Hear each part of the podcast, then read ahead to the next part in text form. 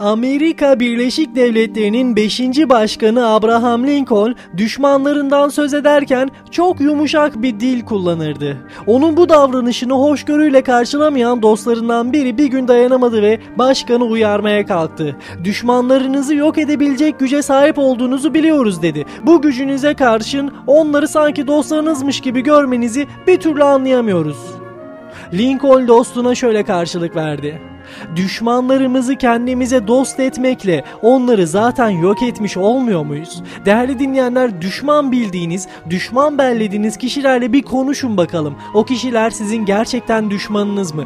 Bir ufacık yanlış anlama bile insanları birbirine düşürebiliyor. Çok küçük yanlış anlaşılmalar insanların birbirine savaş açmasına sebebiyet verebiliyor. İnsanlar biliyorsunuz ki konuşa konuşa anlaşır. İkinci Frederick hiç kimseyle hiçbir şey konuşmaksızın yetişen çocukların ergenliğe vardıklarında hangi dili ve lehçeyi konuştuklarını sınamak istemişti ve bu yüzden dadılarla süt annelere ve annelere bebeklere süt vermelerini ama onlarla konuşmamalarını emretti. Böyle bir araştırma yaptı. Aslında çocukların ilk dil olan İbraniceyi mi, Yunancayı mı, Latinceyi mi yoksa Arapçayı mı ya da anne veya babalarının dilini mi konuşacaklarını bilmek istiyordu. Bu nedenle bir araştırma yaptı ve bu araştırmanın neticesi sonuç vermedi. Niye mi? Hiç konuşmayan, onlarla hiç konuşulmayan çocukların ve bebeklerin hepsi daha büyüyemeden hayatlarını kaybediyordu. Evet yanlış duymuyorsunuz. Klinik bir araştırma Avrupa kültüründe kusursuz dil arayışı adlı kitaptan sizlere aktarmış olduğum bir bilgiydi bu.